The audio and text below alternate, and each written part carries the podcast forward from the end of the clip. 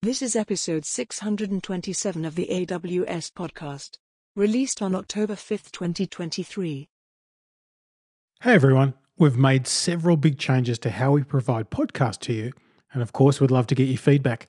See the show notes for a link to a five question survey. I take a couple of minutes and let us know what you think.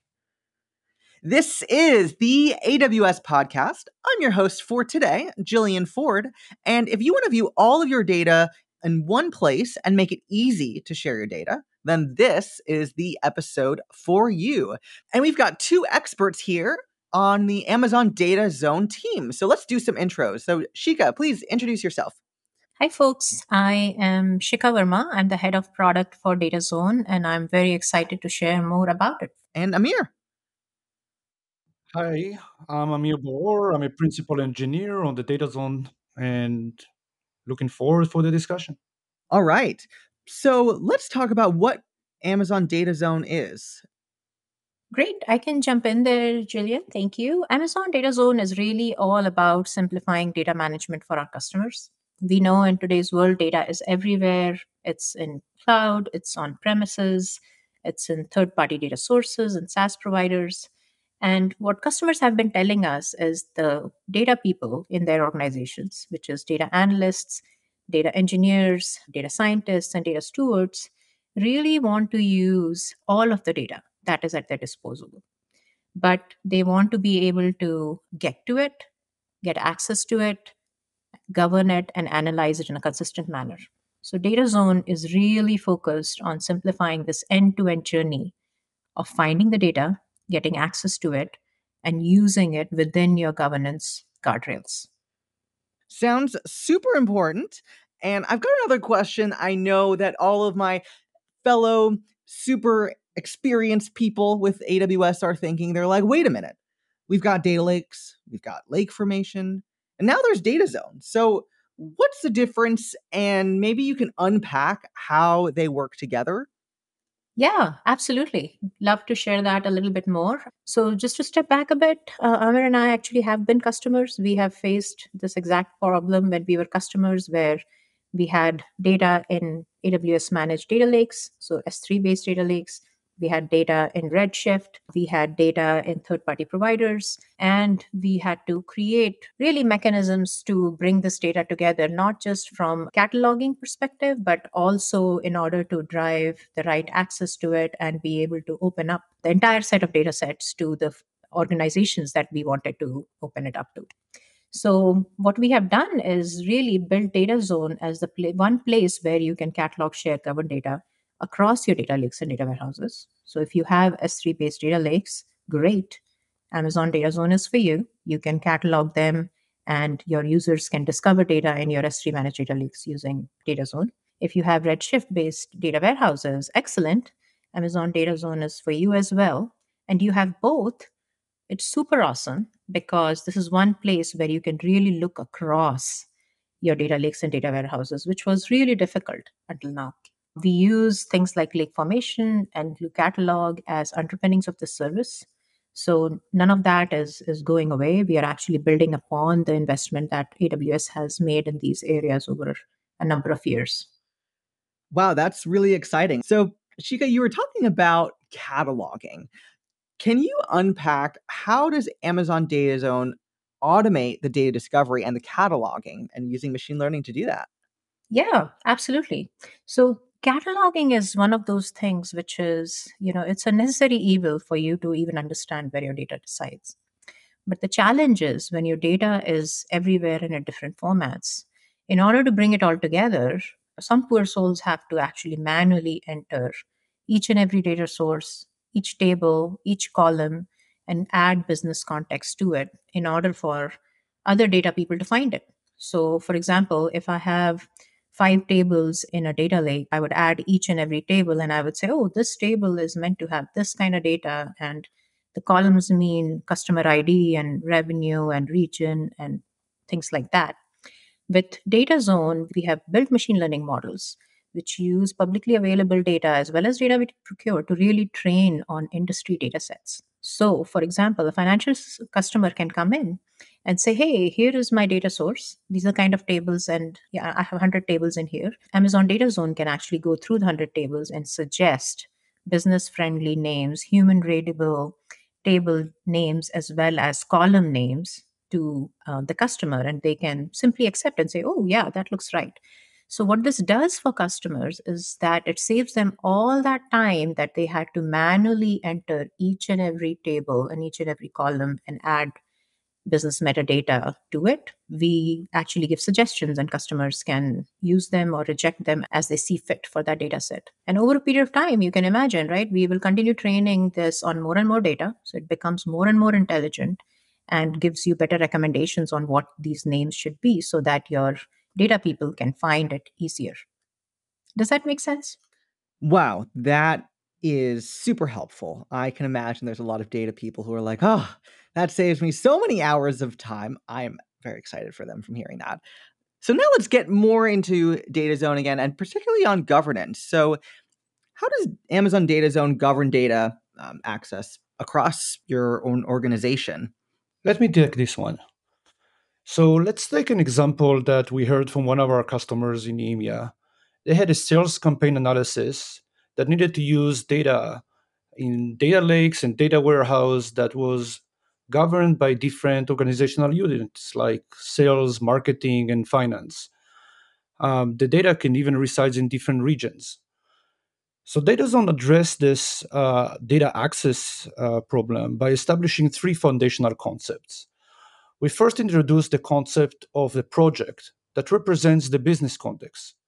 In our example, it is the sales campaigns that are trying to run.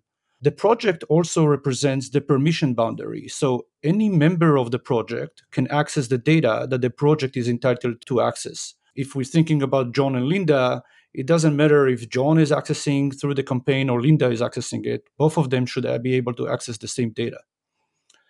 The second concept is a business catalog where projects that publish data, that produce data, can publish the data and projects that consume data can go and discover the data that they need in the catalog and subscribe to it then get approved to the data and then can access it through their tools.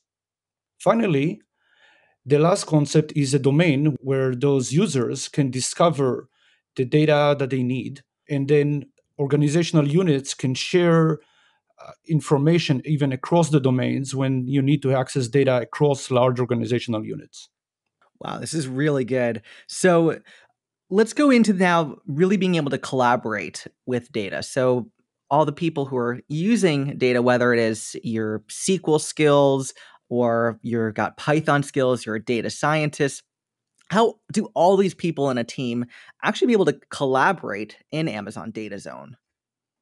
That's right. Analytics is usually a team sports. And project is a way for you to connect all those different uh, team members together with their data and their tools. So sometimes you need people that have knowledge of etl others have knowledge of machine learning and maybe even business intelligence. And you need to have that collaboration between them in order to produce the final product. You may need to first uh, do the data preparation then do the machine learning and finally present the results through the dashboard so a project gives you one way of providing access to all of those set of people that you need. And secondly, project has a set of environments that provides access to compute and storage that is required to perform the analytics. Great. Okay, another question that comes to mind that I want wanted to clarify. So the data itself, can that be in AWS and outside of AWS, or is it just for use cases with the data in AWS? For any data that you have in AWS data lakes and data warehouses, like we mentioned before, you can discover, share, govern, analyze. You can do the full end to end life cycle of what you want to be able to achieve with your data. But we're not limited to that. What we allow for is you can also catalog data outside of AWS through functionality that we provide. And you can register your data sources that are on premise. You can also set up uh, processes for granting access to those using our APIs and the functionality that we make available. So it really becomes that one place where you can have access to discover your data across AWS as well as outside of AWS. Oh, awesome. Yeah, that's really useful. So I'd like to understand really the workflow of how you would use Amazon Data Zone because I'm sure there's a lot of people who maybe have large amounts of data some maybe have small but in different places and maybe they're feeling a bit overwhelmed of oh my gosh i don't even know where to get started i want to be able to view everything so can you walk through the at a high level the process of how it really be to actually get started with really getting started with amazon data zone Sure, I can take this one and I will please jump in. So, what I would suggest doing, and we had great success of, on this with the customers during preview, is think of an end to end use case where you want to catalog, discover, share, and govern a data owned by a particular business unit, or you have data sitting in maybe AWS that you want to make easily available to folks outside your team. Uh, you want people collaborating together. So think of that producer consumer end to end use case for one set of data that you have and then understand what would success look like for you and who would be involved in making this whole story a success usually what we find is that customers were able to identify oh this data is actually governed by sales so i need a sales engineer from the this team to be able to put this data in data zone and make it available for consumers so that's the producer side of things. And then on the consumer side of things, you may decide that, oh, this data that the sales engineer put in actually needs to be used by our marketing analysts. So you need the marketing analyst have access to a project where they can request access to this particular data. Sales team that governs that data actually grants access to that particular data set, and then the marketing analyst can use it within the constraint of the project that Amir talked about with the tool of their choice. So think of that end to end use case that would mean success for you. And we would highly recommend start on a smaller scale so that you can test it out. You can figure out what people process things do you need to put together in your organization to really, really make this a success for yourselves. And then once you do that first use case deployment, then you can easily expand into other domains and other lines of businesses. Yeah, that, wow, that's really good. I want to get more into because we were talking earlier about Redshift as a use case and then S3, and you want to be able to view the data in both places. But what about with like glue data catalogs and lake formation? Can you unpack that aspect a little bit more? Yeah, let me take this one. So the first category is technical catalogs, where technical catalogs were designed for basically query processor analytic systems. So you, when you run the query, the SQL engine can go and fetch the, from the catalog the schema and, and process the query and then get you the data. Business catalogs, on the other side, are meant for humans. So they are meant to allow the humans to go and discover the data that they need and find where it is even in the organization. And humans usually describe, you know, find using search, using business terms, using free language text search. And they also need to establish their trust in the data. And that's what the business catalogs are there for. So the, in the first category, the technical catalogs, you can find Glue catalog or the Redshift uh, schema, and even others like RDS and other databases and so on. DataZone provides the business catalog for humans and allow you to establish the discovery experience for people that are looking for the data before they even use it. Once you establish that this is the data that you want, you can request access for it.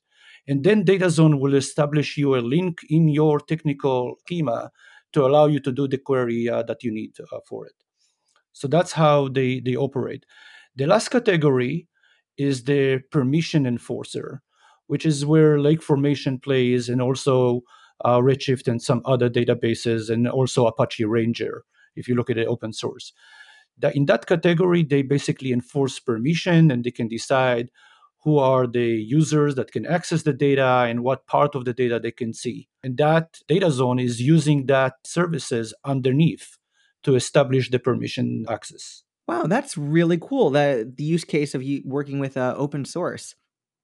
So I know there's a lot of people who are listening, and especially now that you're really talking about the, I guess, use case really with open source, that they're probably thinking, okay, I could just maybe build this myself using IAM and lake formation, for example, to do that before.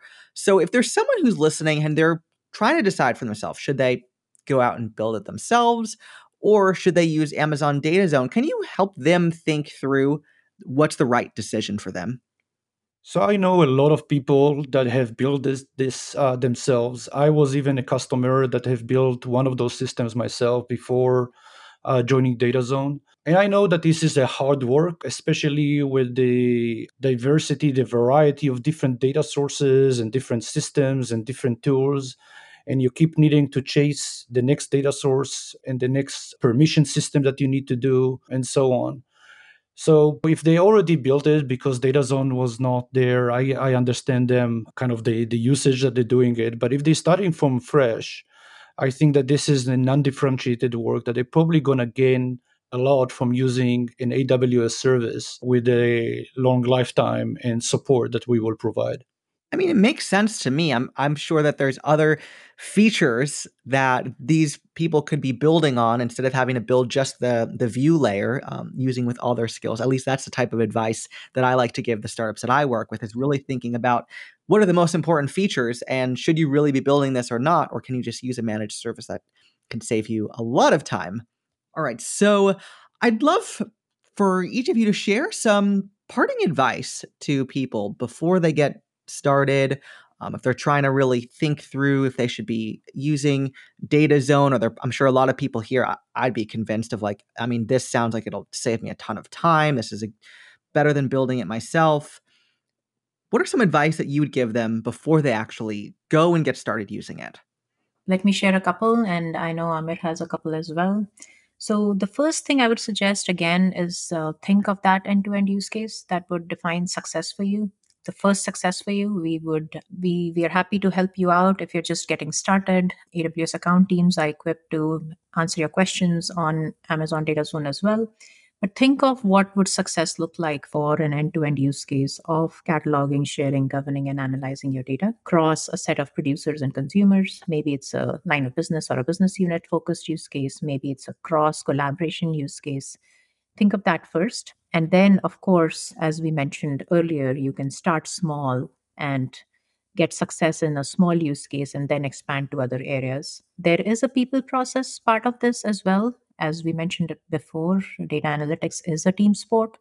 And oftentimes, you would want to work with a variety of folks and leaders across your organization for something that is that goes across lines of businesses. But use that small first use case to guide your next steps and prove your use case out. And after that, I think it, it, things become a lot easier, is what we have experienced with customers.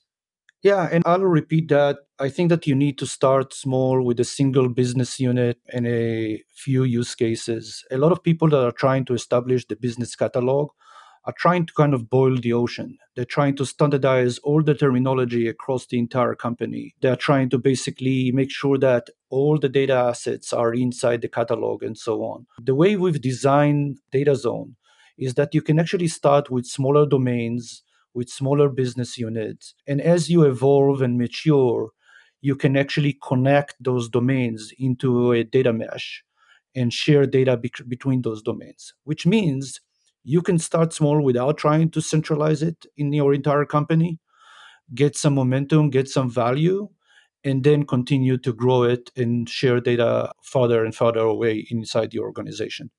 Well, that's exciting. I'm excited for a lot of people. I mean, people who have small sets of data, or maybe they've got large sets of data. They've got data all in AWS. They've got data in multiple different places. Sounds like there's really a path forward to helping them be able to save time, be able to view all of their data and collaborate more easily in one place. This is awesome. Thank you so much for being here on the AWS podcast. Thank you. Thank you so much, Jillian.